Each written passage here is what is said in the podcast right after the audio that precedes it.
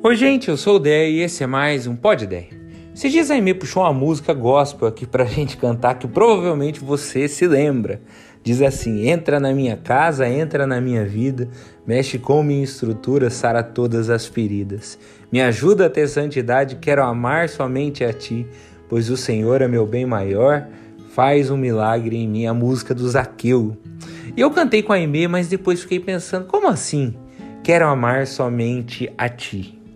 E quanto à minha família? E quanto aos meus amigos? E quanto aos meus inimigos que Jesus mandou amar? E quanto aos necessitados? E quanto a mim mesmo? E quanto ao cachorrinho da família que às vezes você ama mais do que ama muita gente? Eu sei que essa música tem uma intenção boa e que está falando sobre o nosso coração no lugar certo. Mas eu acabei refletindo sobre primeiro João, que diz que quem não ama o seu irmão, a quem vê, não pode amar a Deus, a quem não vê. E é isso que a nossa religiosidade muitas vezes confunde, criando essa dicotomia totalmente contrária ao que Jesus propôs.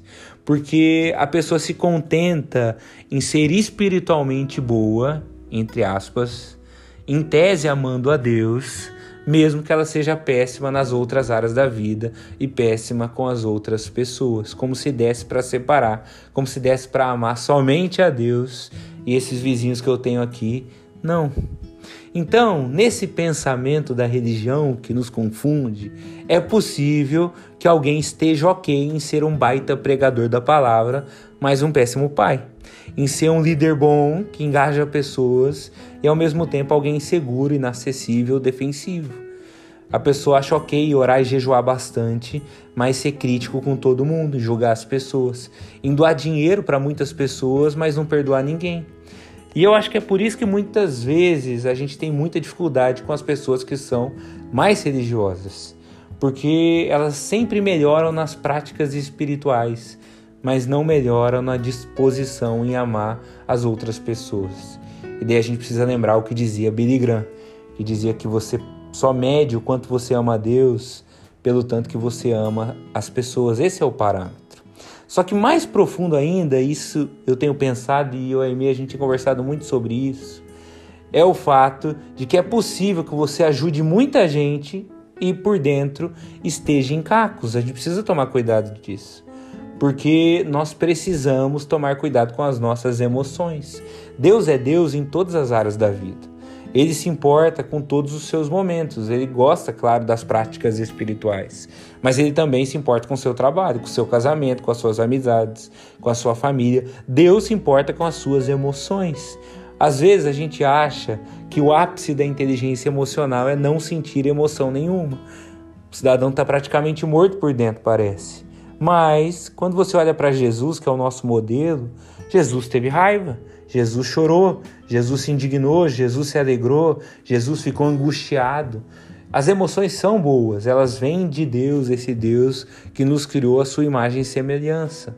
Só que elas precisam ser controladas e não controlar a gente. É só isso. E você percebe o quanto Deus se importa quando Deus acorda Elias, que está depressivo dentro de uma caverna, e pergunta o que está acontecendo. Fala comigo, Elias. Porque esse é o primeiro passo para ser curado. É conversar, é admitir. E aí as nossas emoções vão melhorando. Deixa eu dar um exemplo aqui. Quando eu comecei a namorar a Aimee, eu era um cara muito ciumento. Mas daquele tipo que não fala nada. Sabe, que fecha a cara, a pessoa tem que adivinhar e depois...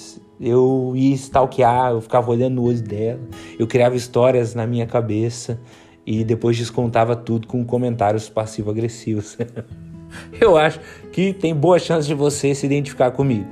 A Aimee, que é psicóloga, ela fazia com que eu ficasse conversando a respeito, em que eu abrisse exatamente os meus pensamentos. E eu percebo que na época que eu não falava nada, eu sentia muito. E hoje que eu falo tranquilamente, eu sinto muito pouco. Eu ia falar que não sinto nada, mas a Aimee ia me obrigar a voltar aqui e fazer uma nota aqui, uma errata. Mas eu queria que você entendesse isso que eu estou querendo dizer para você. Falar é importante. Cuidar daquilo que a gente tem dentro de nós para que a gente não se torne hipócritas, para que a gente não viva uma vida de fachada, onde a gente ajuda todo mundo, mas por dentro está destruído. É algo que a gente precisa se atentar. Deus tem para nós uma jornada feliz. Mas quando você pensa nessa jornada, não depende só do destino. mas do jeito que a gente vai. Se eu perguntar para você se a família, se a, desculpa, se eu perguntar para você se a viagem de família que você fez foi boa, não adianta você só responder que você saiu da sua cidade e chegou lá na praia.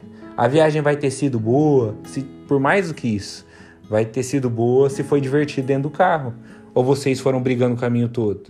Foi uma viagem feliz ou todo mundo ficou estressado e se alfinetando cem por cento do tempo? Essa é a questão. Não é só sobre o caminho que a gente passa, é como a gente vai. Não é só o trajeto, é o clima. Não é só alcançar objetivos, é ter o coração em paz. Não é só ajudar as pessoas, é ter alegria enquanto faz. Não é só estar num relacionamento, é crescer junto. Não é só amar a Deus e as pessoas.